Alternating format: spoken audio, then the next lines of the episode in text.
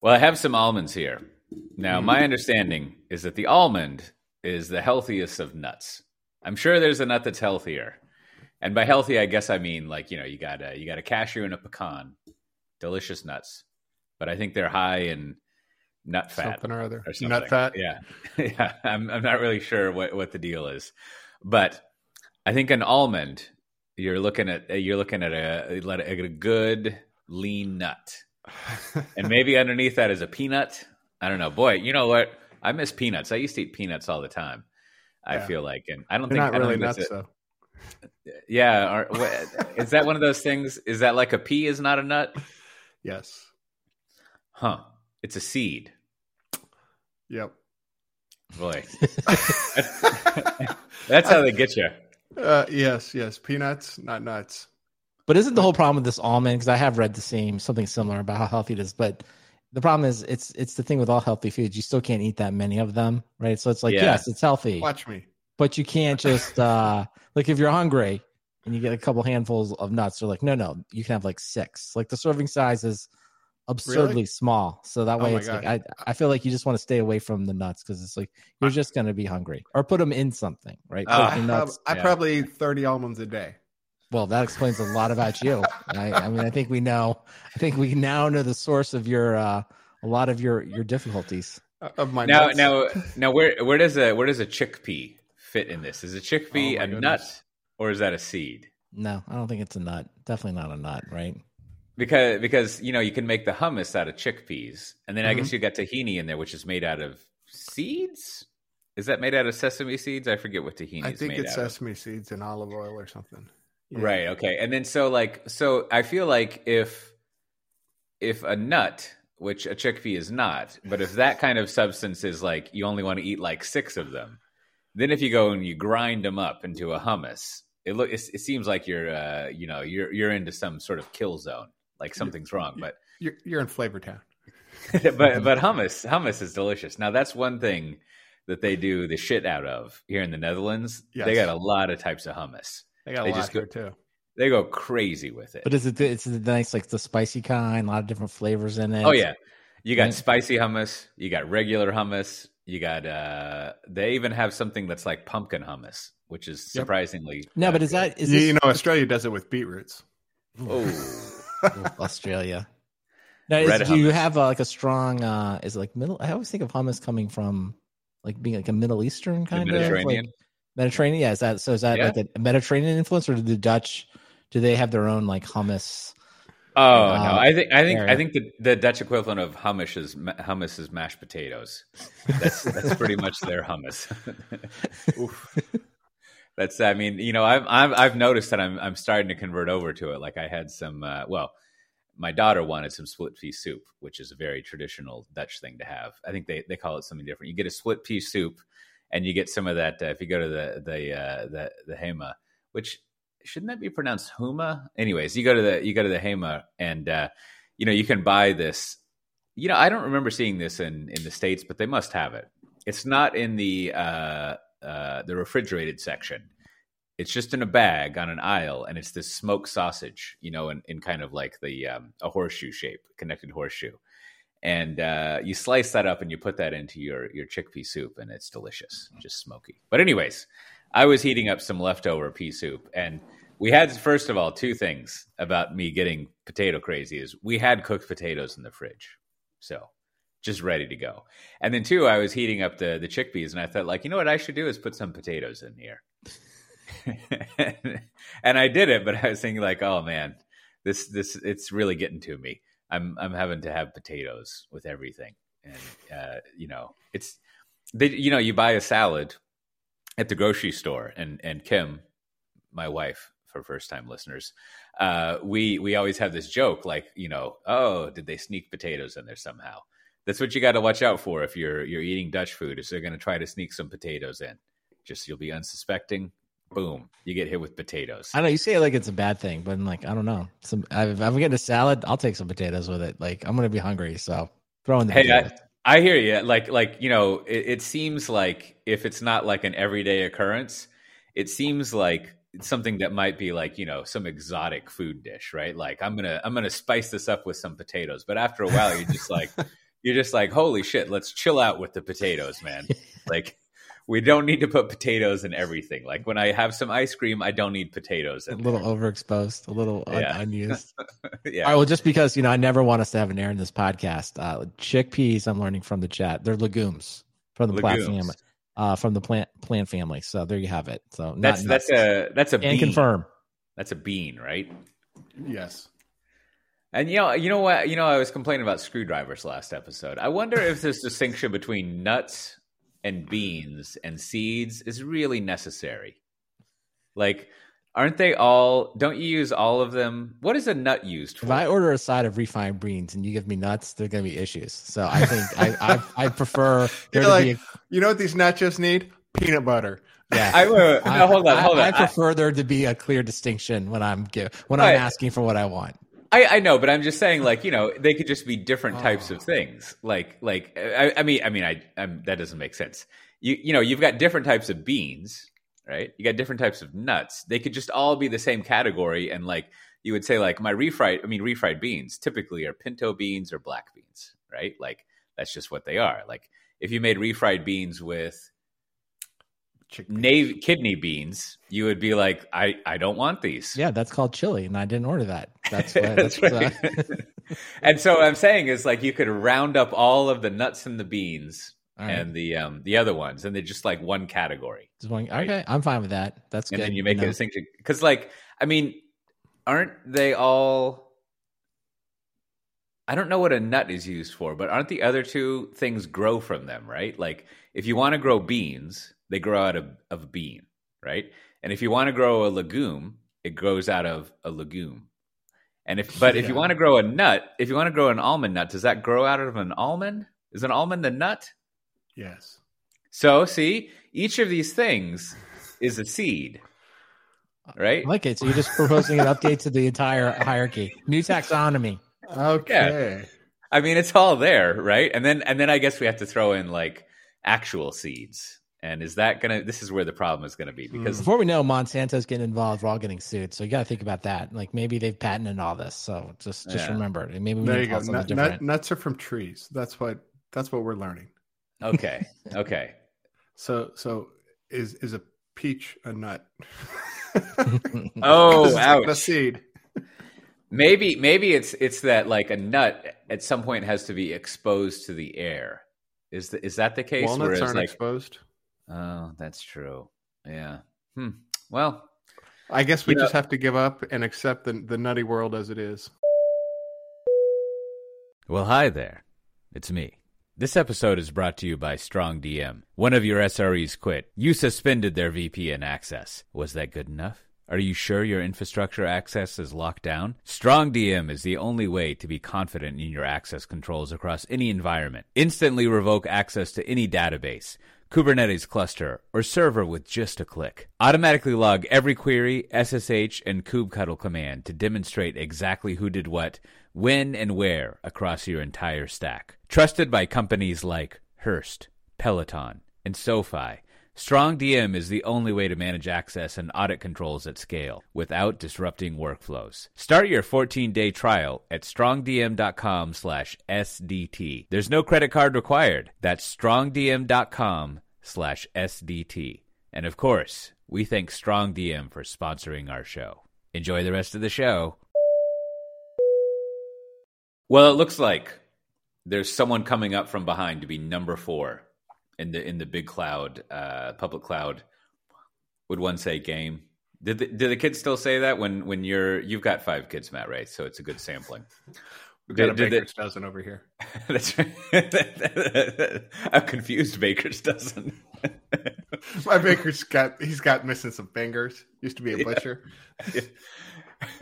now, now, do the do the kids say still say things like in the game? Like, like is that uh, you know the the the Oh, sure. best uh, the best baker in the game? Okay, good.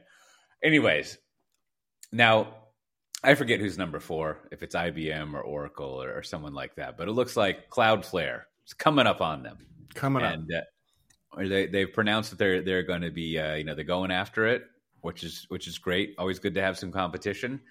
And they came out with a I think it's compatible to S3, the Amazon Yes. storage thing, Right, correct. API Uh, compatibility.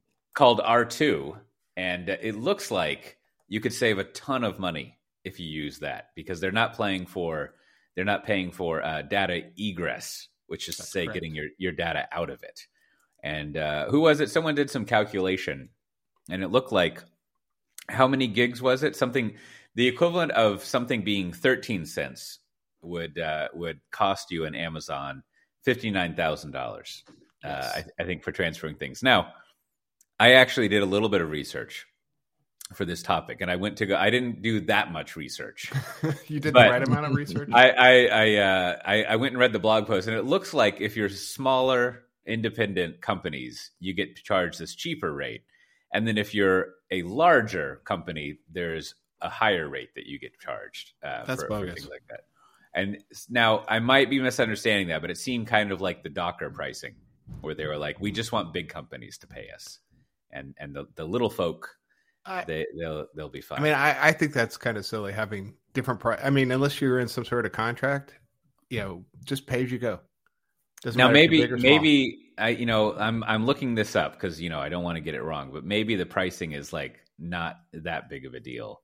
But Right. I I'm I think the sure I headline, read- right? I think the headline here is it's really interesting to see Cloudflare just go right after uh, AWS on Yeah. you know what I think many people consider one of the the most annoying or the highest cost things. So the fact that they're essentially making the egress free, right, against S3, it, it does uh, allow for lots of these comparisons. Like you know Corey Quinn from uh, you know I guess one of the cloud economists over there at uh, the place I just forgot his name. I'll think of it in a second, but he um you know he that's where he gets that number so essentially if you know if you po- post like you know like a one megabyte file or something or one gigabyte file One and you gigabyte, just yeah. let you know whatever hundreds of people download it or thousands whatever that is it's like you know it ends up to basically be you know 13 cents from cloudflare and Yes. $59000 for s3 and it's and i just think so I, I really was i mean i was really impressed with just this whole launch. And i think you know um, as several people pointed out like even the name is just fantastic right? R2 versus s3 so sort of like a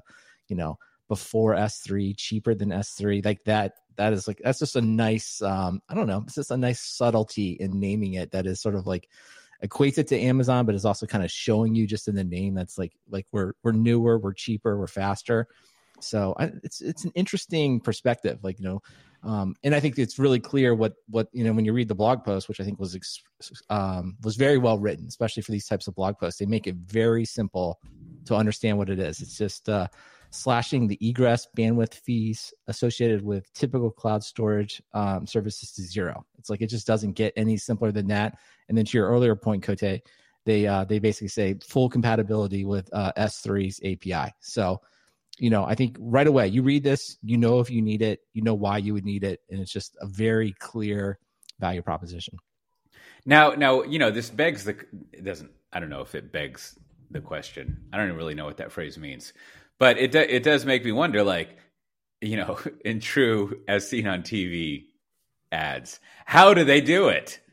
I, do I mean, if it? if uh, if if I mean that's a that's a big pricing difference, which which would suggest that there is actually something being paid for, right? Like that, and or, or not. Maybe it actually like cost Amazon quote unquote nothing uh, for all that egress, and they're just charging for it, or or is uh, is Cloudflare like suck, sucking up the cost of actually doing it? Like where uh, how how can they do it so cheaply? I, I think the the reason they can do it so cheaply is their entire business.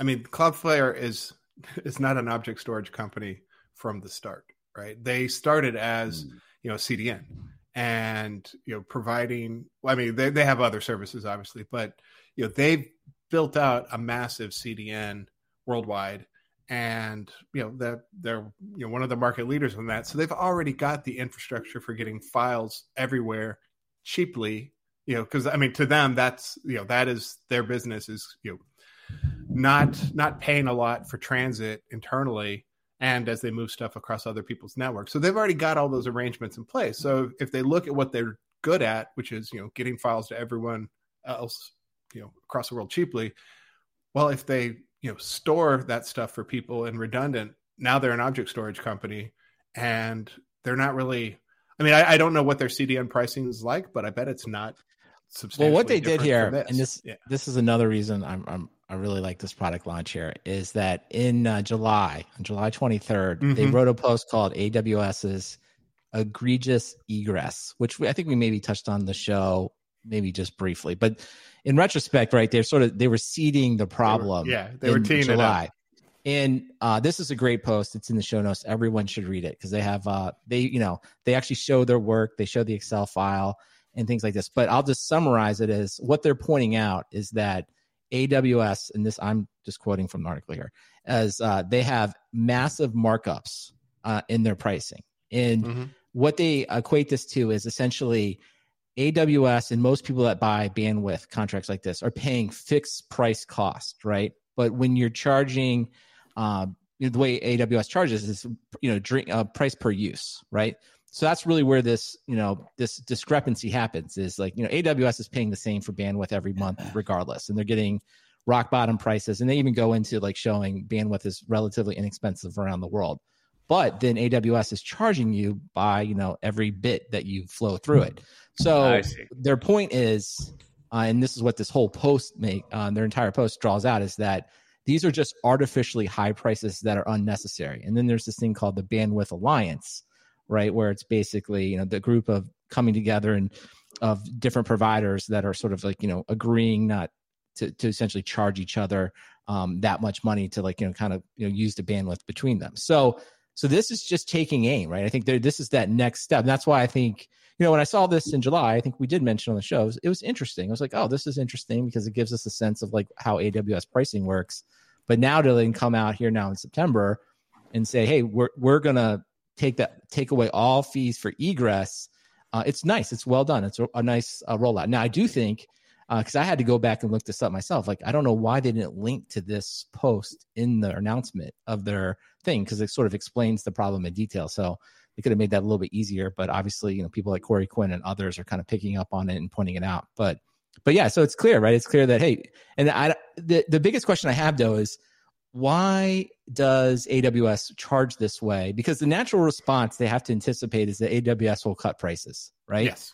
And so what we don't know about this is, you know, is AWS just doing this because it was very profitable and, you know, why not? Or is there something about their business model that's going to prevent them or make it really difficult for them to match this kind of pricing? Because otherwise it won't be very defensible what they've done here.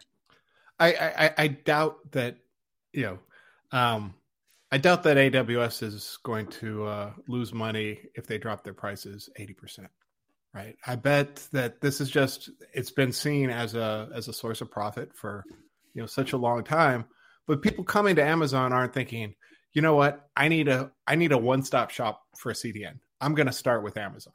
Right. That's not most people don't you know start there. They they go and they talk to you know the Akamai's, the the, the Fastly's, and and you know uh, Cloudflares, and if that's what they want, they go to the specialist because they know that they're going to get better pricing. Amazon's never been you know known for being the best pricing, but if you're part of a you know an enterprise and you're using you know a dozen different services, yeah, you're you know of course you're going to use S3. Of course you're going to just you know access that. It's just kind of a cost of you know being part of the suite of of cloud products.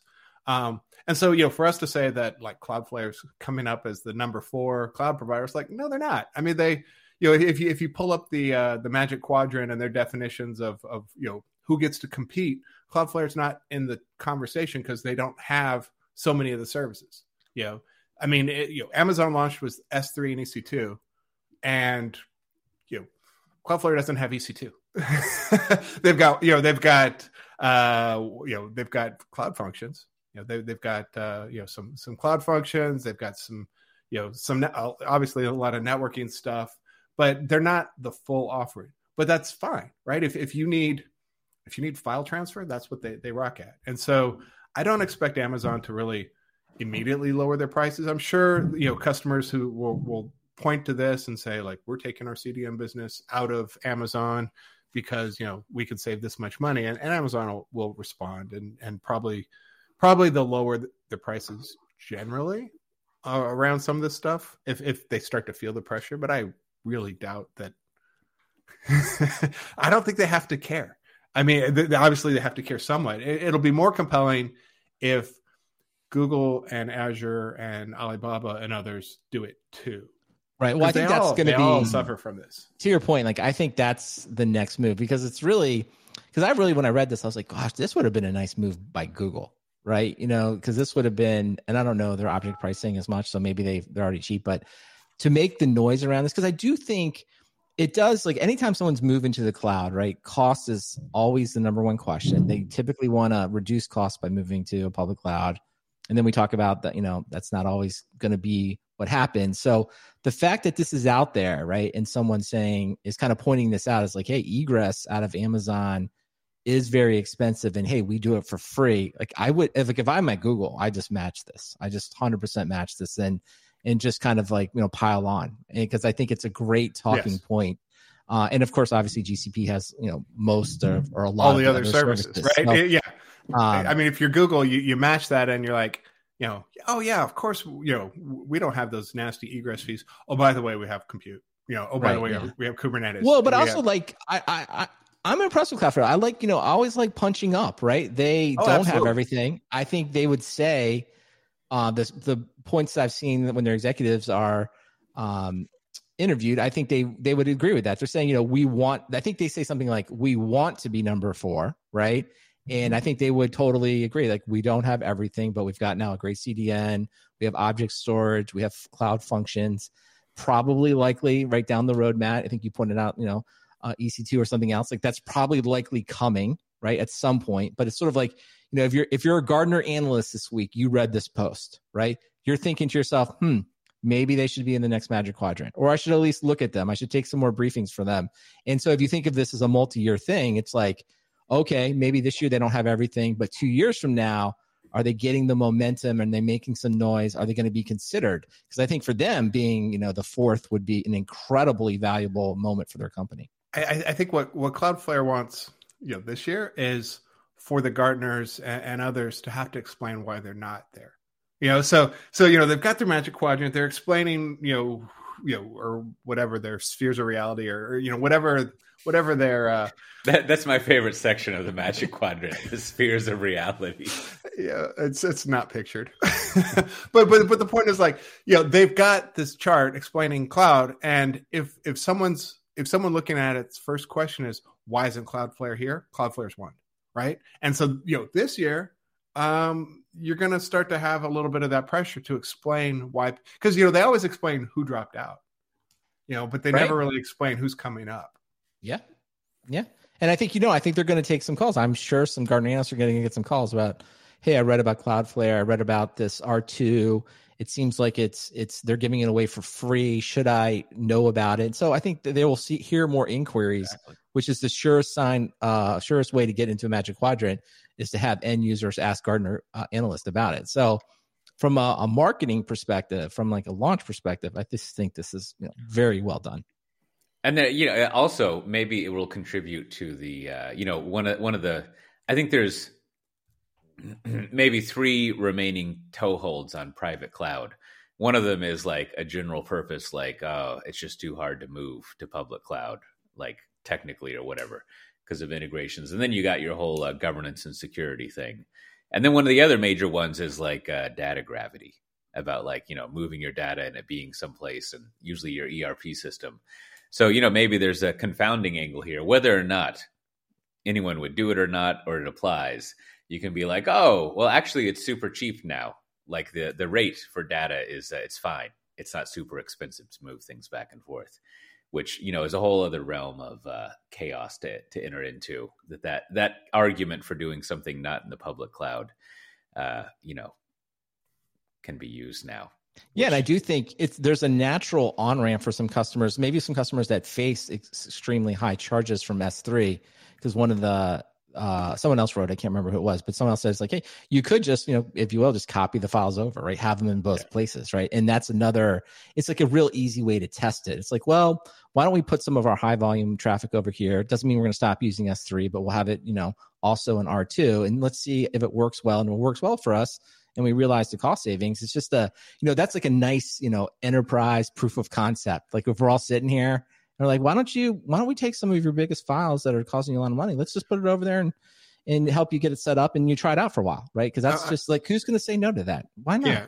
I mean, I, I wonder how much of a fork this puts in a lot of um, cloud repatri- repatriation strategies, right? You have all these people like, oh, cloud's so expensive. And this is the thing they point at, right? They're always like, it's getting stuff in and out that's killing us, you know, it or security, you know, but, um, but like if you take away the most egregious thing about, you know, getting stuff in and out of the cloud, you know, I, I mean, if if you're writing Dropbox today, you know, you don't put it on S3, you don't build a data center, you put it over here. You know, you put it on R2. Um, and, and you know, likewise, Box and whoever else has you know gone through the cloud repatriation story. It's like, gosh, you know, let somebody else deal with this. It's one less thing we have to maintain. Now, maybe maybe another side effect is whenever you know, maybe I'll finally be able to send emails with like 10 meg attachments to Fortune 500 companies. I don't I don't know if y'all have this problem, but you're always like, I have finally settled on what you have to do is send them a OneDrive link, and that usually always works for the the big companies. But if you want to just attach something, they just go bonkers. But here, you know, it's basically just like, oh, storage is cheap, so maybe we can up that quota uh, a little bit for the for the attachments. Yeah. So so Cote's call is for Cloudflare to start providing email. Yeah, I, I think not even email, just the attachment service. Like wh- whatever is used to put attachments in email is, uh, you know, that that needs to be solved so that I can just email those. Because I don't know if you've tried to uh, create a shared file in OneDrive, but it's like a multi-stage process. oh, it's the worst. Yeah, it, it's uh, it all depends. It's it's very very uh, very tedious. Well, I Now- do think. I mean, to your point, right? I think the one of the reasons that uh, I think this is such a good entry point, though, is like Cloudflare is already known as you know certainly having like a lot of network resiliency, a lot of you know protection around the network. So you know, if you are trying to become the fourth major cloud, this seems like the natural next step, right? It plays to so many of your strengths. Like we're great at like putting files out on the internet and keeping them secure and making sure it's available all the time. So it's just another like if you're just trying to like you know find your wedge to get in i think they maybe it's you could say it's obvious but sometimes the obvious is hard. I just think they made a really good choice to start because i think if they were to launch ec2 or their equivalent so what would that be? I guess it'll be if they do r2 i guess we'll have to figure out would that be db1 i don't know. Oh that would be confusing. But uh um if they did that i think we maybe be more skeptical. But it, it just feels very natural that they already have strengths here and the fact that they've expanded their capabilities there makes sense to me now are, are these the same people with like the the the one one one one one? Yeah, exactly. DNS zero thing trust. Yeah. Yep. Yeah. mhm, Yeah. All that stuff, right? Huh. So they've got just like a lot of uh, you know straightforward, affordable to use services out there for for individuals. Good. yeah, and I think you know they and they are definitely used by large enterprises, right, on the network management side. So I think this is, you know, as they expand, right, it's sort of like start with your strength, things that you're known for, and then you know I think Matt, you were talking about like you know a potential acquisition they could do, right? Let you maybe throw that out as an idea, but like there are ways if this goes well that they could probably acquire someone pretty quickly, um, and you know build out some of the other functionality as well. Yeah. Yeah. Well, this this was I think we so one uh, Brandon. I think what you should do. We were talking about the fireside uh, Slack. You should go in there. You got to ask you got to ask Dan Benjamin. Are you going to switch over to Cloudflare like, for, for storage of things? It looks like it's a better deal, and uh, you know maybe maybe you can optimize costs and uh, get some money for whatever it is. Get a better punching bag or something. And they Yeah. can pass those savings on to the customer. Oh, Oh, oh, oh, I don't want to suggest that. I don't, don't want to. We're pretty good though. wanna- We don't get uh we get no charges for bandwidth. So there you go. We've not uh maybe that would be a great problem though. If if Dan called us up and Uh, it's like, ah, you got too many people uh um you know downloading the podcast, I'd be pretty happy about that to be totally honest Yeah, with you. we have to we So- have to get less less people downloading. That would be hard to be like, okay, not you, but you stop downloading this That's right, podcast. you, just you. Uh, only you. and and second, now this is oh, this in some sort of like closed beta or something, right? Like, and I think I was wrong about the tiered pricing. I went back and tried to read it, but I didn't find Yeah, it. But yeah. No, I think Amazon. I think I, I'll have to look it up, but I think Amazon has some tiered pricing. Is what you're I, referring to. I think I think you know this is also not that it's it's uh, in a bad way, but we just did a good model of like getting really excited about a small release and talking about how how this this thing is going to like cause the company to uh, take over the world. I'm now, all in. Listen, I am. I, I'm It not very going to well be. apologize this week because the other thing, Coach I listen. I the R2, the magic of the R2. I just is the last point. We can move on after this. It's just that the fact that they like it kind of means nothing, but it can mean whatever you want. So in their blog, I love this. R2 means really uh, requestable. R2 means repositioning records. R2 means ridiculously reliable. R2 means radically reprogrammable. So one, you know, I love alliteration. I know that's sort of controversial, but I love it. So I'm all in on this. And then two, like the slides just make themselves, right? You're just sort of like the name reinforcing the value proposition. You just sort of switch out the adjectives as necessary. It's like it's fantastic, right? You're just Now- like this is perfect. I've got a couple of follow-on questions. We'll see if I remember them. One is is is there has alliteration been canceled or something? I don't know. I just sometimes when I, people use it, they'll be like, "That's alliteration." I'd be like, "Exactly. That's why it's Yeah. great." And they, S3, but they'll man. they'll point out that it's. Uh, I don't know. I, I thought like like isn't it like your English teacher? I don't know. I thought sometimes people like. I thought that was bad to use sometimes. Like some people are like Mm. against it. Like when I've done it sometimes and it's like alliteration, I like I love it. People will be like, "Well, that's alliteration." I was like, "I know. That's why I want it." But they're I, I like, th- I- but they yeah. made me feel like that's wrong. I should not have used that. I think I think maybe they're they're just excited that they can identify something. they're like, oh, I know that one. I know that one. Amanamopia.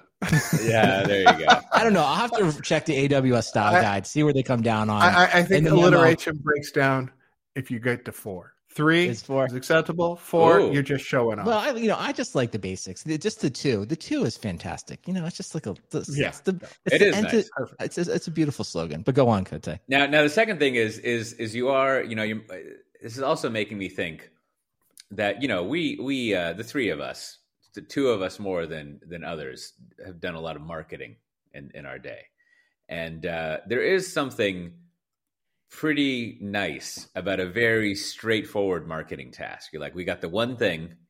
It's basically a hard drive where you store stuff and you get stuff back out. Can you write a deck about that?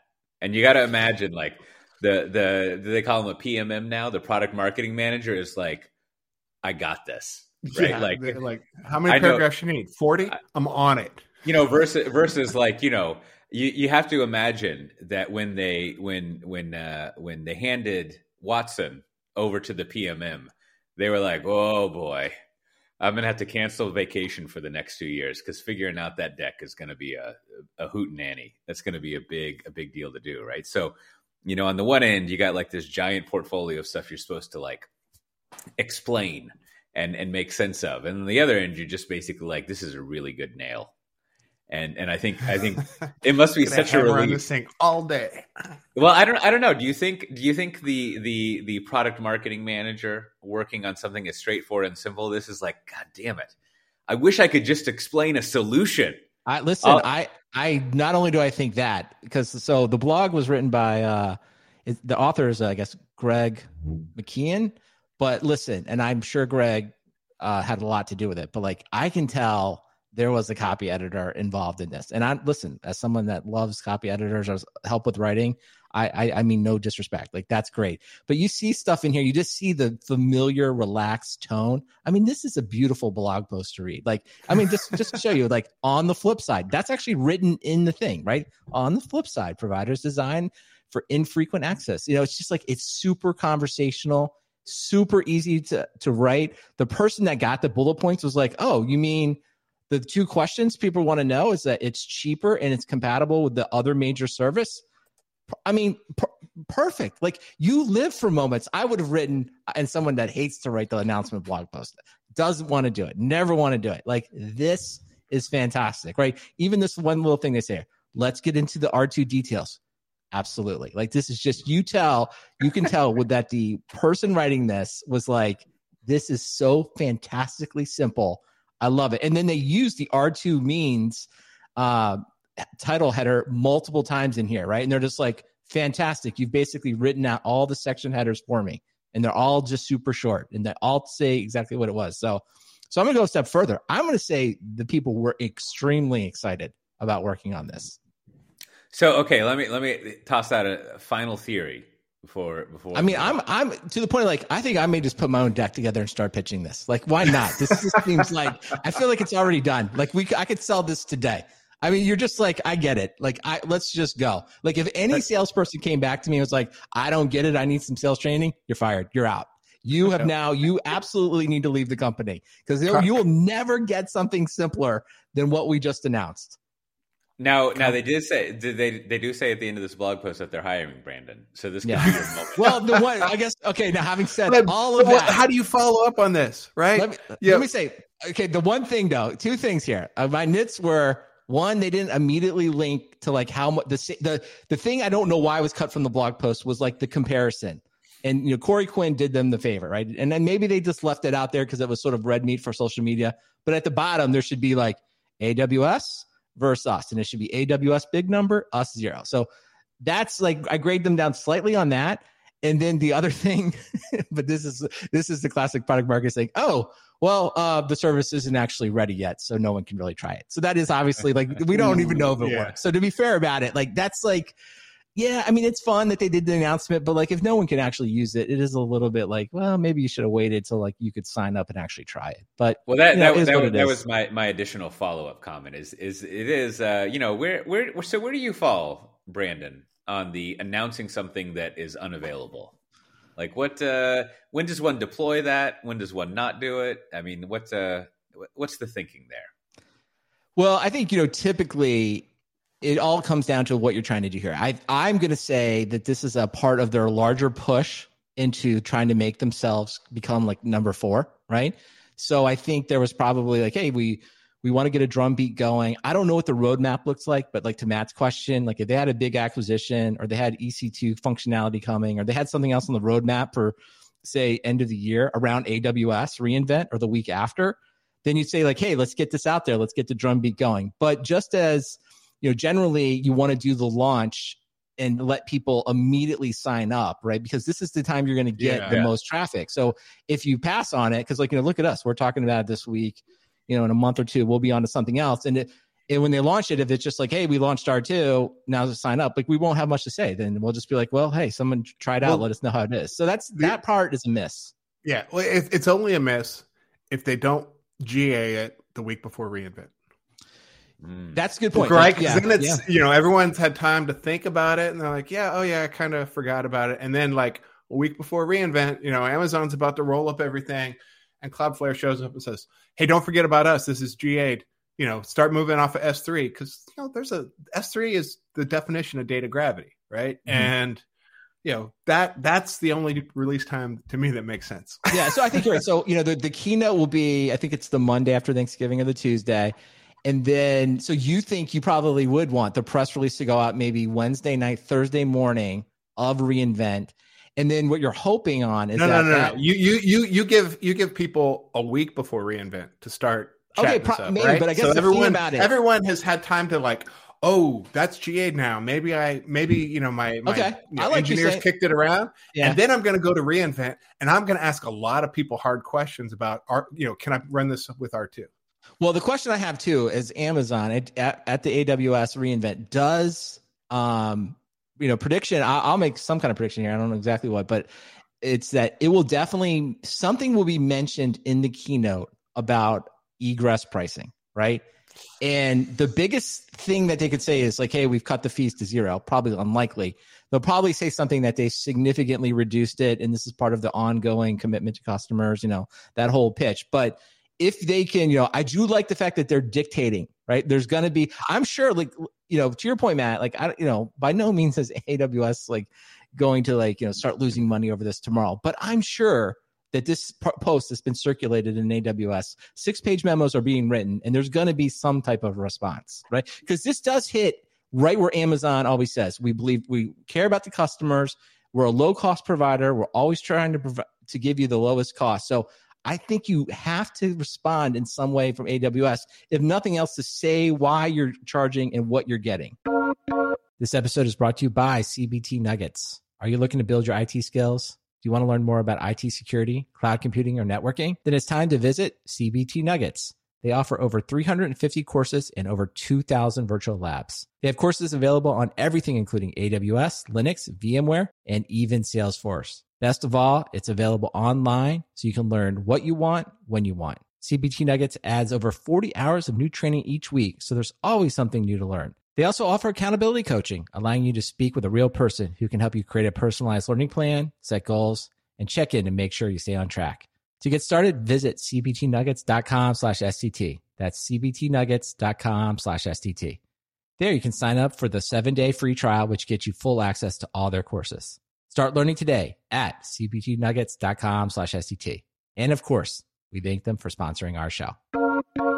Well, you know, I didn't look up the methodology, but there was a developer relations uh, salary report. And it looks like it's, it's kind of, uh, you know, I assume people submitted their salaries which which uh, is great. That's always like a strange taboo in the world. Is uh, you're not supposed to talk about salaries. Uh, I don't know, whatever. It, it, it seems like the people who tell you not to talk about money are always the people who have lots of money and would prefer not to give it to you. That that's that generally is the the way that things go. But it looks like uh, you know. Let me just pick. I'm looking at the summary table, and uh, we'll just go with. I don't know the difference because I didn't read the methodology between a developer advocate and a developer evangelist. But it definitely looks like on the low end, it's better to be an evangelist because the low end there is 75,000 US dollars. And the low end for developer advocate is 38,000. And uh, you know that that seems like a small amount to pay someone who's working in computers, but maybe advocate is sort of just like entry level sort of situation there. And then across management, advocate, evangelist, and not yet community manager, but those three, it looks like you're basically topping out at around like, let's say 250.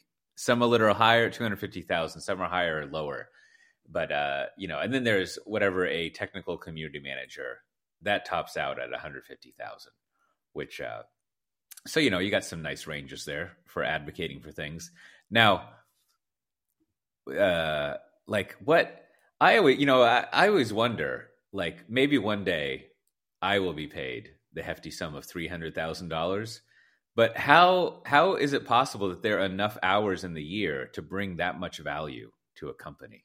That that seems like I I look forward to discovering how to do it. But that is a uh, that's that's a tremendous amount. Of, but I think what we uh, learn in there, right, is is kind of the thing that I don't know, fortunately or unfortunately, depending on perspective, is that the management, because I think they they make a breakout of theirs. Like, so if you manage people, you generally make a little bit more, and it's kind of interesting mm-hmm. in like the whole DevRel space because the the thing that you would think you'd want in there is influence, right? Like, who has the biggest influence? And to your point about making more, you know, I would think it would be directly correlated to like if you have a bigger influence, if you're the person that is headlining more keynotes, that is, you know, doing more on social media, that's getting more uh, YouTube videos, whatever, right? That would be, I think, if you were paying for it, right, that would be the um, the easy way to kind of see, right? Like, okay, well, this person is worth more because the following that they bring, right, is so much greater.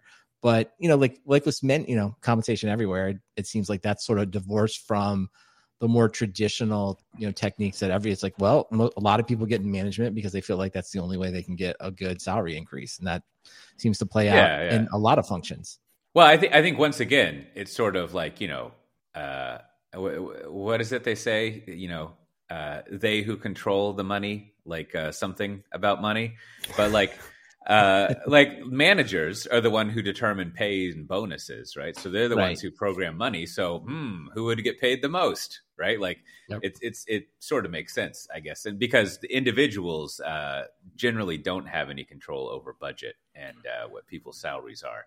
But you know, I guess there's a you know this is ongoing. But that's always that's true. Um, but that usually comes from like the traditional hierarchical whole model, right? Because you have like yeah. models like sports, right, where it's very common where the players will make a lot more money than the coach, right? Or the ah, act, that's good. That's same good. thing with um in um, actors and directors. Actor, yeah, exactly. Actors are routinely paid much more because again, like it's very clear in those cases that those skills are very hard to get, and those that's why people like people are coming to see a specific actor or the the sports team greatly benefits by a certain mm. player, and so that's you know the part that I don't know. Maybe I don't think it's ever seen it in tech, but you know maybe it's somewhere. It's like it, if you had a group of people that had tremendous influence in the tech, technological community you could say to yourself yeah i am going to pay them a lot more because the manager doesn't bring that. They don't bring that kind of following. Now now and that this raises another thing is like i wonder if let me let me float this theory.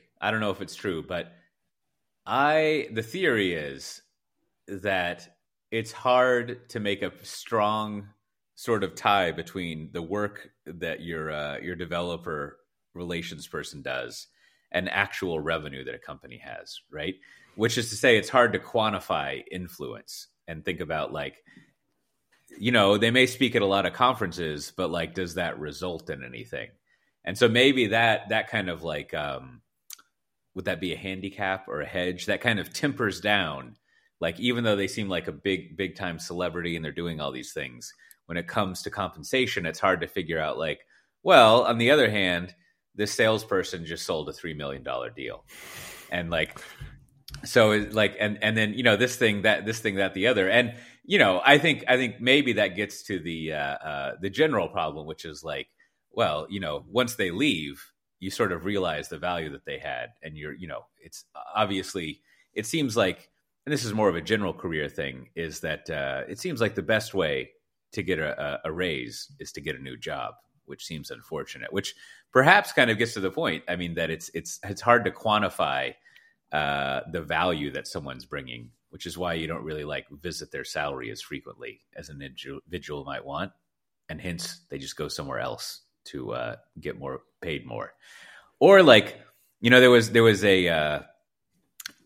Uh, I, I I forget if it was a blog post or a screenshot in a Twitter tweet or something but you know, someone was saying that they were they were criticizing. Was it Google that they were going over? How you know there's there's a uh, a lot of the way that people get rewarded uh, in in Google is solving problems, which sounds ridiculous when I say it.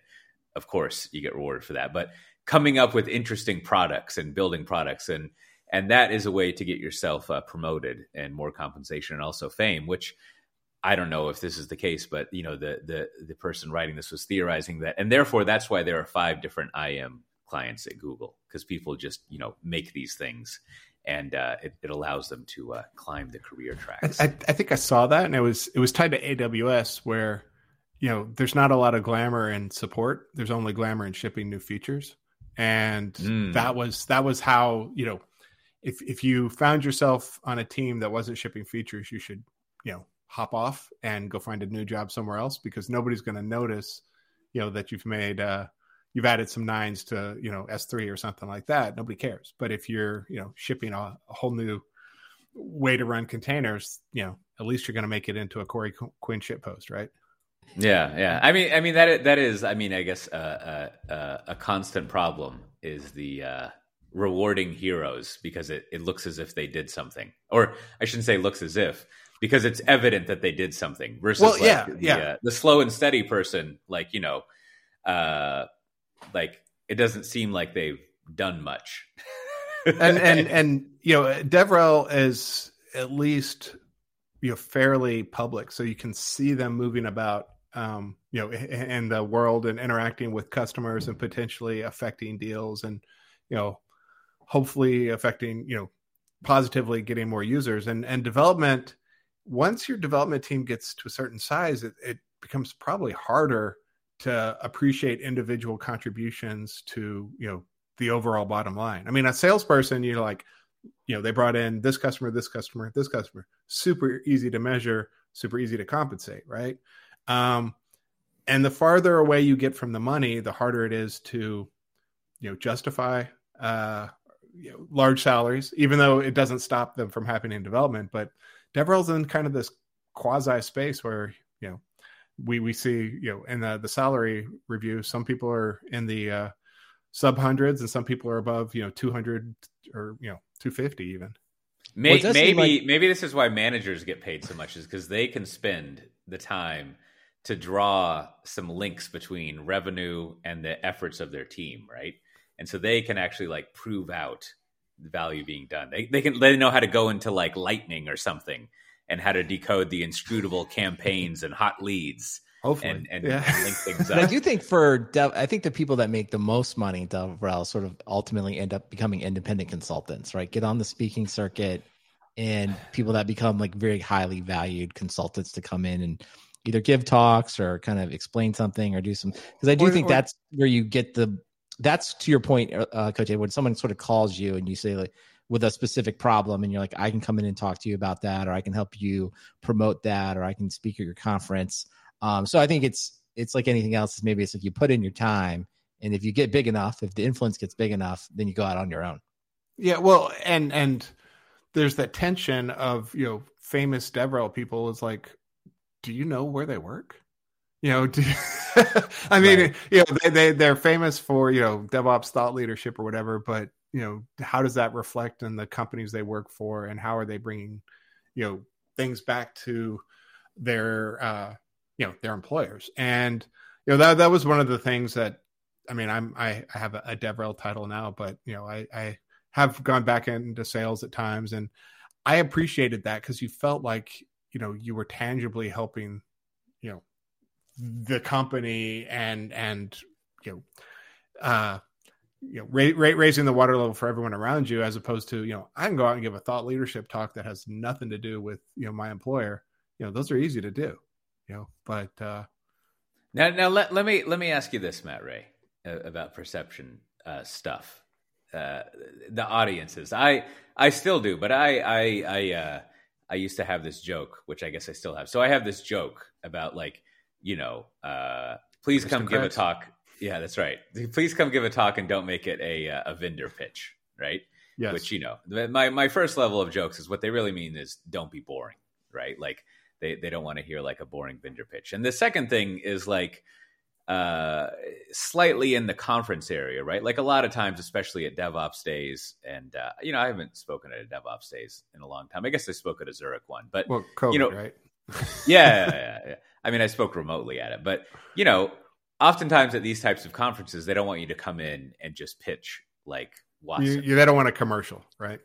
However, my sense was that like if you uh you know like if you worked at like Chef or Puppet or HashiCorp, increasingly Microsoft, if you worked at Google or Amazon, like you could basically go in and pitch your product by demonstrating it. But let me ask you, Matt Ray, because I feel like I saw a lot of presentations at these types of conferences where people were just like using Chef, right, to do things. And like, you know, maybe at no point they were like, buy Chef, right? But I mean, essentially, it's a pitch to Yeah, like use I mean- Chef. Yeah, I, I think, and, in in my mind, as a presenter, I never felt bad giving what was somewhat of a vendor pitch.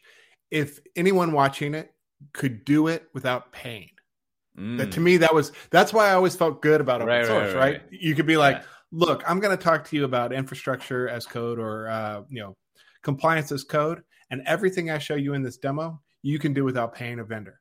You know, and you know, go do, grab this from GitHub, do this from GitHub, you know, run this, and you know, everything is available to you, and you don't pay a dollar. To me, that yes, it may be a vendor pitch. Yes, there may be a single sourced open source project behind it, but I, you know, that that that feels okay, especially if if you make you know at least half the talk generally applicable general to other purpose things. stuff, right? Yeah, like whatever you may be using.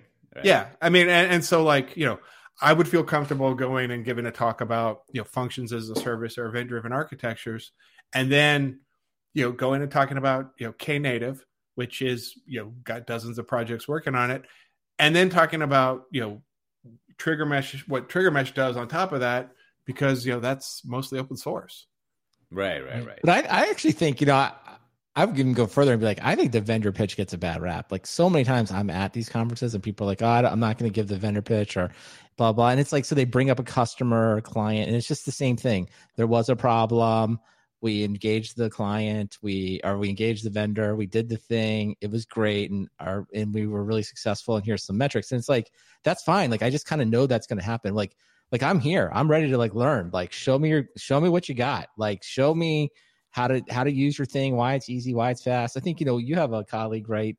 uh, Cote. I think he's interviewed on the podcast, like Josh, right? Isn't isn't it Josh who has like the uh, Yeah. the demo? He's like, let me show you how to build. Is it the bookstore? I don't know what what demo he's doing these days, but Probably, like. probably, yeah. I don't know what he does, but the Right, but like you know, everybody always talks thing. well about him because I mean, I think at the end he's like, "I'm going to show you how to build the Spring app and and deploy it, and here's how it is." And I think people, I would think that I think that's a vendor pitch, and I mean that as a compliment. It's like, here's how you do it, here's how it works, and I think people walk away because they feel very educated and they've learned something and they saw enough to figure out like, I should do this, I shouldn't do this, I like this. So, so to me, it's like, hey, bring it on, like, show me your thing, get into Yeah, it, yeah. show me how it works. Yeah. I want to see it. I'll I'll determine for myself whether or not it has value. Like that's what I want to know most of the time anyway. And I, I think I think I think your uh, the line you you uh, drew, illustrated, spoke to, spoke to is a strange phrase. Matt Ray is good. Is is that you know in in the area of like infrastructure and software development, it's generally okay at a uh, third party community event to do a I'm going to do air quotes again vendor pitch if people don't have to pay to actually use the thing, right? Yeah. Usually meaning that it's open source. Uh, Now- but Now maybe maybe there's other domains like I would guess in the like analytics space where there's not so much I mean there's not as much open source. I bet it's okay to like use a vendor system like I don't really know what SPSS is or things like that, but like you could probably go in there and be like I'm going to use this thing that you have to buy to demonstrate something. And I ha- I happen to work there, but I'm going to show you how to analyze, you know, I don't know, the the odor of stale almonds based on like this this output and do some uh, machine learning and kind of use that as a way of demonstrating it and it's not something you can get for free you got to like pay us to do it but i'm i'm i'm uh, going over a general concept with the tool that i have Yeah, but but to me, if if I'm running a DevOps days or whatever, uh, I don't want to have a pitch for a freemium product, right? Mm, right, Which right. Know, you know, there's a subtle difference between you know open source and and and freemium, but it's like you know if you're going to show me how to use some product that has a free tier, I don't care, right? I don't want to see that. That that is a vendor pitch because there's no alternative. Open source means the alternative is I don't have to pay. Mhm. Yeah, I, I can I can succeed with what you just showed me without paying you. Uh, in a freemium model, if I succeed, you're going to get paid. That to me, that's like you know, Right. in the, But the is it little better matrix to of, see- of what I want as as a talk. Okay, but would this? Uh, let me ask this DevOps topic. Then it's like at, you're at a DevOps day, and someone's like, they, they work at a bank, right? They get up like I'm in the IT group at a bank. Today, I want to get up and I want to show you how we deployed this paid tool, right? And um, and this allowed us to to solve this problem. And then I'll talk through my organization and how we do it. And I just want to share this because I thought it was really useful, right? Well, Like- see, but that's like that's, that's going to be a talk. yeah. That, that, saying- that's that's a sneaky way to get your vendor pitch in. Isn't that what is you, the want? But, but I'm saying, don't you want to see that? Like, I think that's what you want to hear. Absolutely. what I mean. Like to me, it's the same thing. It's like, well, if the, you don't have that person that's going to do that, it's like, well, then you just give it. Like that's what because that's what I want to know. That's what I want to yeah, leave but with, then right? yeah, yeah. You you you need to take as the vendor, you need to take yourself out of the spotlight, put a Sure. customer in there, and they can give you a pitch. That's acceptable, right? no, I get And it. I get like when I used to do, yeah, when I, I used would- to do partner engineering, I'd say like, look, we need to get a customer to talk about this because nobody wants to hear two vendors talking about each other. But I'm That's going the to I'm to challenge that. I'm just going to say like, don't make the customer do it. Just do it. I want. That's what I want. I just give it to me. Like But that's, that's, not here to hear. authenticity. Well, I- You know, I okay. Then I'm going to come in and be like, all right, my little startup here. We've got a top five, you know, uh, a Fortune five company that uses our product in this way, and you're like, which one? It's like, doesn't matter. You, you know, I was like, are you lying? And I'm like, doesn't matter. I, but I think this is this is my whole point. Like this notion that you need to call back to the customer to give the presentation about what you do is just like to me, it's just a waste. It's just like show me what you do and why it's good. That's what I need to know because then I have the knowledge to figure out if it's going to help me. If you need to go mask it in and find a customer, train them, prep Well, them, help right. them build the presentation, it's like what is the point? Just But show me are- what you do. there are conferences that are happy for those talks. I'm just talking about if I'm going to an open source or community conference you know that's what they don't want. They don't want. I know, but like I'm just like, what pitch. do they want? Another culture talk? Like what? Like what are we getting then? Like what am I getting here? I'm like, oh, like you, uh, you, you, you, you built, or you that you built an open source project and you want people to use it. Like it's like to me, it's just like, like what do people want? Like what am I getting out of the DevOps days if I'm not walking away with like I learned about these five things. I now know I don't need to. One I'm going to look at, and one was really interesting. Like that's what I want to walk away with. There's an interesting like like uh, question for research about like so do you when you, when you're at these events do you have to do open source stuff like or I, and I get uh, you know the uh, the exception would be like you could present public cloud things right like go over like here's a public know, cloud right? service and using that which is yeah. which is which is basically just like you know closed source just running what is it what do they say running on someone else's computers mm-hmm. and so that's also acceptable.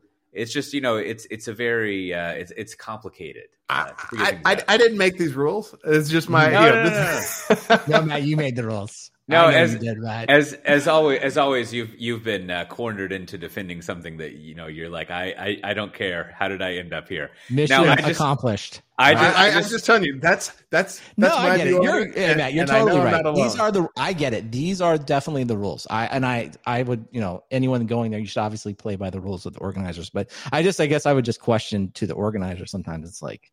I don't know. If everyone's happy and everyone's getting at what they want, then great. But I just oftentimes I'm like, I leave these places like, man, I wish I knew more. Like, or I live, I live, leave with some contacts or some homework I have to do on my own to either like watch the d- demos or get with that vendor offline and get them. And I'm just like, so many times I'm just like, gosh, this is really what I need here today.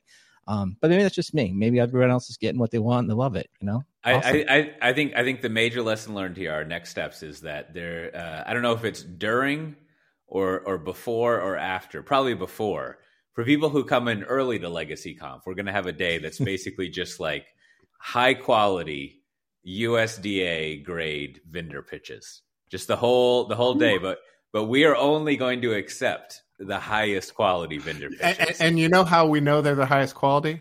They sponsored our conference. that's right. That exactly. You can sponsor the conference but we're going to have to review your vendor pitch. Well, I've said this before. It. I mean, to me, I've even go one step further. I don't know if whatever is it the pet store, the bookstore. It's more like no, we're actually going to tell everyone we absolutely want to see your your de- your demo and your pitch. You need to deploy this. Here's the pet store application. Everyone is going to do this, and I want to see oh, it yeah, yeah. five times in a row. We're going to have a pet store showdown.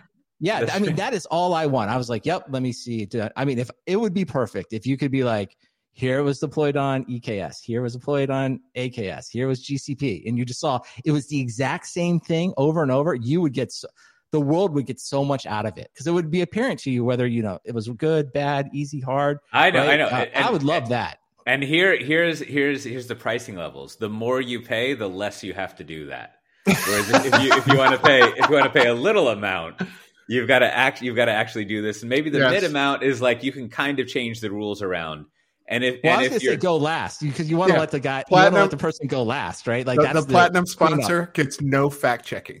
Yeah, no fact checking, and they get to go last and they no rebuttal. Actually, yeah, we even let them like just play a video. They can have they, they get to be the closing keynote, and you know they're like, you know, peace out, bye Oracle.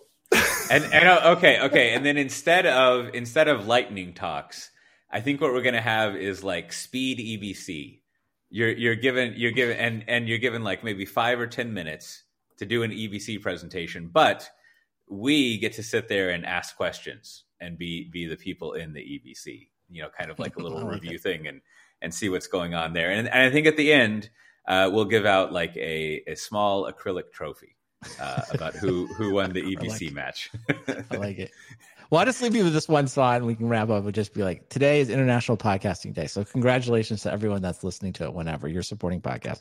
But I just say, and the reason I'm bringing this up is like, if we were at like the International Podcast Conference, what I want to see is someone edit a podcast with their software and show me oh. exactly how they do it. And then I want to go to the next booth and I want to see the next thing. At no time do I want someone to get up and be like, well, I first I thought there was a need for this podcast, and then I built this podcast, and then we built a community, and here's how I record it. Like I am there because I want you to teach me how to edit. If I if I can get faster or better, that's what I want. I don't want to hear about anything else. And so I just think so many times when I'm at these conferences, I have that same feeling in my mind. It's like, I need to know stuff. You have the information, but somehow we've created a rules that we can't talk about that. But you know, yeah. hopefully one day that'll change. To have different rules. That's you know, that's how it is. Yeah, yeah. We we need the Brandon benchmark, like in different categories. It, it, it, maybe this is maybe this is your your uh, your magic quadrant wave thing, Brandon. Is is our, for... our, our, spheres of reality as we rank oh, yes. conferences for what you're allowed to do in them. But for, for, for each different comes... each different category, you have a benchmark. For programming, you can have a pet store. For like uh, I don't know analytics, it can be like you know some sales compensation thing. For mm-hmm. all you know, you got different things, and basically you just go around and you're like, do the benchmark. And I get it. I get it. Well, maybe happens. you know, just uh, I think we can start with DevRel. We can leave this. Maybe right? If if you want to make more money in DevRel, maybe thinking about more about what you're presenting at these conferences and what it's driving to. Like it's possible. I'm just going to throw it out. It's possible if you change the presentations, it may lead to more measurable outcomes, which may lead to higher salary survey next time. But who hmm. knows? Mm. And just think, you know, people are starting to go back to conferences. Brandon, you'll probably go to these conferences and be like, "Oh, I wish I could just have a vendor pitch. I don't, want, I don't want to hear one more of these." Now I'm sitting here, got to check my email at least I have the excuse that I'm at a conference, so I don't have to do as much work. Oh, I have a vendor pitch. That's what I want to hear. It's true. But, uh, I do. I often, you know, as I've said many years during AWS reInvent, at the best time for the bio breaks is what they announced. Like I think last year was Ferrari's coming up. It's like great time for a bio break, get a little snack, and then we'll get back to Andy Jassy, like fire hose of the, the new features, because that's what I'm here for. I'm not yeah, here for I, Ferrari. I'm here for I'm Jassy. not an Italian car company. Next. Next. I have no, it's like I will watch Drive to Survive on Netflix, but that is all I know about cars. I'm, I'm not an Italian car company. Well, speaking of not being an Italian car company, that's also what we're not. You know, I had uh, one of my, uh, uh, isn't Ferrari an Italian company? Yes. Yeah, I, one of Cor- one of Cormac's friends, one of Cormac's friends who professed to be, uh, you know, all into cars was saying Ferrari was a French company, and and you know, I'm not an asshole, so I didn't correct him. I just let it let it drive on by there. But it seemed like an egregious thing. I he was like, "What's the what's that French company?" I was like, Peugeot, Renault, Peugeot. Renault. That's right. Yeah, Renault. Yeah. Le car, and he was like, "No, no, Le yeah, yeah, pop one of those. But this is also not an Italian car company. This is software defined talk, and uh, you know, I'd like just to mention before we go into the uh, the last part. If you wanted to get the show notes, there's lots of things we didn't mention, uh, all sorts of uh, links like that. If you go to softwaredefinedtalk.com, you can uh, look those up there.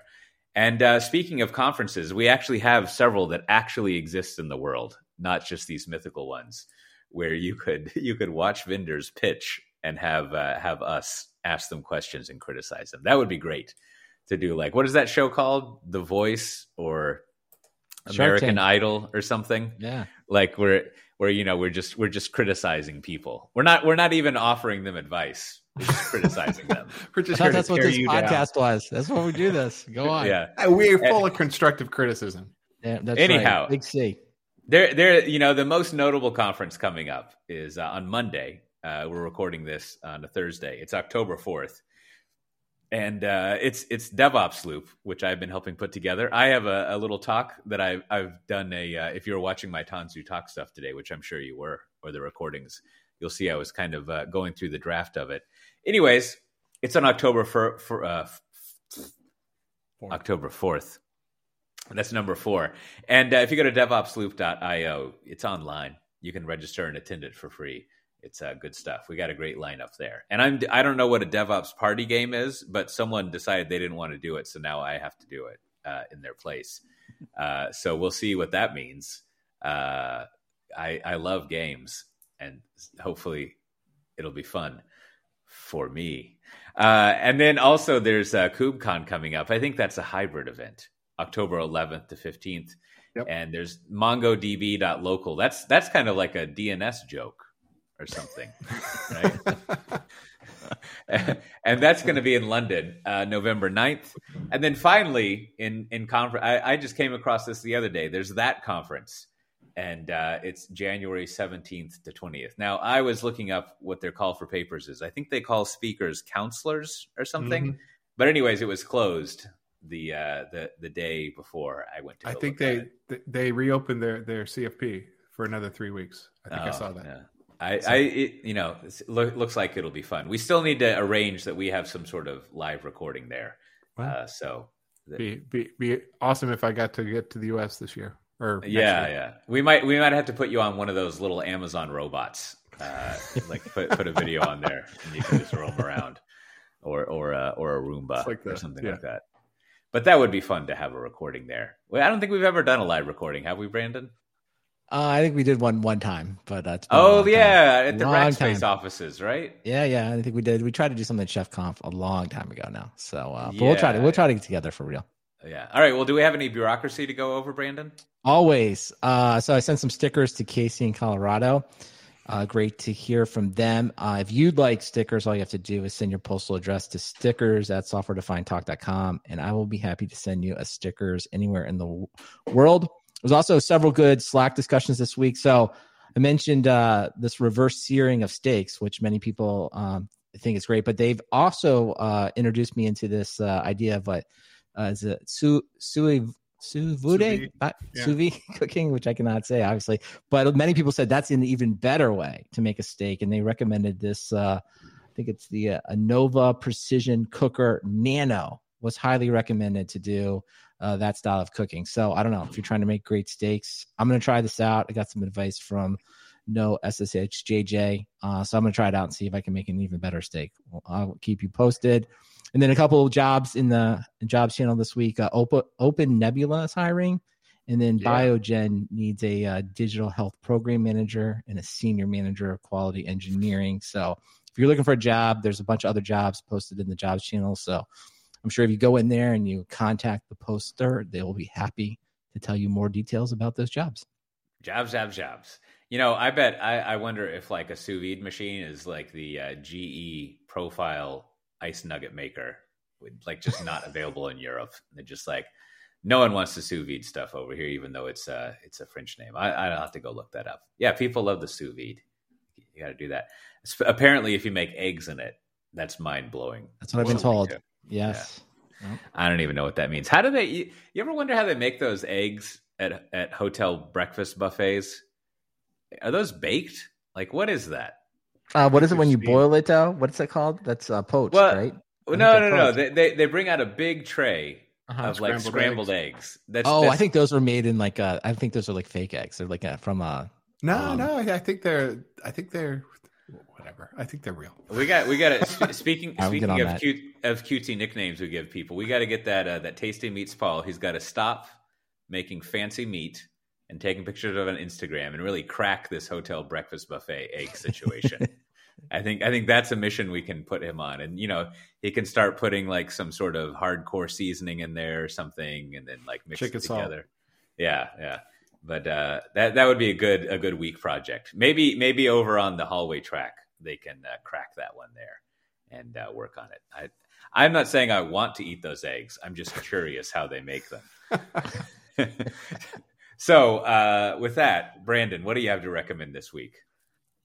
Well, uh, kind of uh, too good to be true. My wife turned me onto this. So claim it, Texas. So it turns out um, many times people owe you money, but for some reason in your life you didn't get it. And if it goes long enough, and depending on where you live, I think there's a site like this for every state. But uh, being a resident here of Texas, so sure enough, I went in claim it, Texas. Turns out I've got, I had a couple things that were owed to me, and I was at first I was like, "Is this a scam site? Is this legit?" But completely legit. I sent in my information, just got a check from uh from claim it texas so now i'm i'm all paid up so just some free money and uh it's amazing to me because it's like you think you're on top of like your finances or you try to be i'm sure everyone does uh but it's just amazing sometimes like you just just lose out like somehow you're just owed money and just never gets to you so if you live in texas or any of the states uh, here in the united states i think you can go check and you'd be surprised you actually may have a little bit of uh, cash coming to you so check it Now I I got that too, and like you, I was like suspicious the whole way that some scamming was happening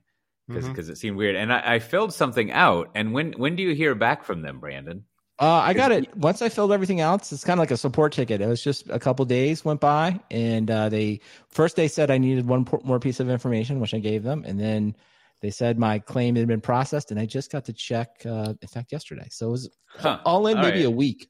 I should go search my email and see if they got sent to Johnny Legion or Yeah. something. I, I you know, the, the, you know, it's it's similar. Like I just, uh, uh, you know, I think we had our last bill from uh, uh, Kim giving birth that that we had to take care of. There's all sorts of shenanigans when you've got like American insurance with the Netherlands company, and uh, we finally got reimbursed for a significant sum of money, and and I was all excited, like you know, we had made some money, but then I realized, oh, actually, uh, I'm I'm net zero because I paid this money, and uh, you know, even though I'm getting this money back, it's just uh, it doesn't really do anything for me. But at least in the you know, it, it gets to that. Uh, uh, at least in this case, it's money that you wouldn't have had, so you're actually making money, not just. Yeah, no, uh, it totally feels. Uh, and, and sure enough, there is. Uh, I don't know. You know, both uh, there are Matthew Rays and Michael Cotes. I don't know if they're you.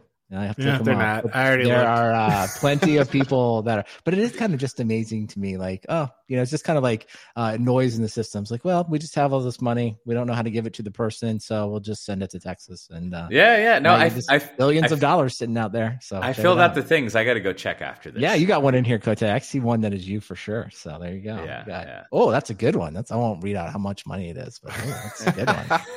So, so there you go. How about yourself, Matt Ray? What do you have to recommend? Uh, so my recommendations are uh, this is completely ridiculous, but uh, apparently Emacs has a screensaver. I, I found this last night, and I watched uh, MetaX uh, MX Zone, and it'll launch a random screensaver, which uh, you know you never know when you need that. So check that out. It's uh, fun, strange eye candy. And then uh, I just uh, released a new episode of uh, my other podcast, uh, Cloud Native AF, um, with Mm. an interview with Jacques Chester, the author of Knative in Action. So go check that out. It was a fun conversation. Uh, you know, I'm looking at my claim it thing. I think I was supposed to upload something or mail something, Brandon. Did I miss that step? Yeah, you have to definitely upload. Don't mail. I mean, I didn't do it. Ah. You have to upload. Yeah, you have to upload some verification that it is you. Otherwise, I'd be in here claiming everybody's money. So uh, yeah, Yeah, that makes the- sense. I got to Yeah. go. But it is. I Oh. will. You know, Cote, you'll appreciate this. The thing about it is nice is that they make it designed so you never have to speak to anyone. Like they don't Ooh, want to talk to you. Okay. and you okay. don't want to talk to them and there's like yeah you need to upload the forms. And then they just give you a link to check your status. So it's kind of like i, I would say for all of us it's the perfect interaction right? Like now, now, never Brandon, want to speak I, to anyone. I did this on August 6th. Have I waited too long? Can, Mm, can I, don't think so. I think you just got to go in. Your claim probably is open. You just need to go upload the forms. All they right, likely sent you an email. I probably said like and you just missed it. So Yeah, hence yeah. that's why there's all this money. It's hard you know it's like you have to go through the, the hoops to get it Well, uh, I have a follow up question for you too, Matt. Right now, Uh, this Emacs screensaver is that when you have when you have Emacs open, Emacs stays open, and instead there's some little like text characters Uh-huh. moving around the screen. Okay, And That's okay. why it's ridiculous. It's like, but I'm still burning in my screen with you know my dark blue background. Whatever, whatever. Yeah. It just Yeah. randomizes what's on your screen. Okay, okay. I didn't say it was useful. Yeah, no, that's true. Uh, well, my recommendation, uh, one speaking of salespeople, one of the Southeast sales managers sent this to me last night or the night before last. I, I lost track.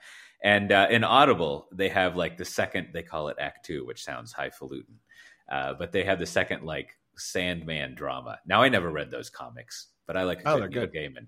And uh, I listened to the first one in uh, in Audible. It's great. I think it might be free if you're a subscriber or something. But the second one, I started listening to it. It's equally great. It's uh, every now and then it's a little like um, I don't know, a little tiny bit over the top, but it's uh, it's good listening to. Very very cinematic. Now, what you want to do is you want to look up. I think his name is something Maggs. You want to look up the person who's like the producer director of it, and just like bask in the glory of this guy's hair, and just like really really just get in there with your relaxing looking at Uh, his hair. and I, I don't know if you saw it, Cote. They uh, Netflix released their teaser trailer for the Sandman series they're doing. Wow, man, that, That guy. came out that's this week. That's how you get a raise in developer relations. Is you be Neil Gaiman and you just like uh, he that guy must be doing all right. That's that's fun, and he certainly uh, writes plenty of things. All right. Well, as mentioned previously, a little earlier, this has been Software Defined Talk. If you want to get the show notes for this episode, you can go to softwaredefinedtalk.com slash 322. uh, you should click up there and the the header of it. You can join our Slack thing, and uh, I don't know. We mentioned jobs, but we also post links that we have there, all sorts of discussion, and uh, you know, you should tell your friends to listen to this, and make sure you go to all of your kids' podcast devices and subscribe to it, uh, so that they download it at least. Like and subscribe. bye bye. Bye. Wait now, now, now, Brandon. It says I need to have a copy of any document verifying business dealings with the reported company as it relates to the funds. And Right? that's the perfect way to end the stream.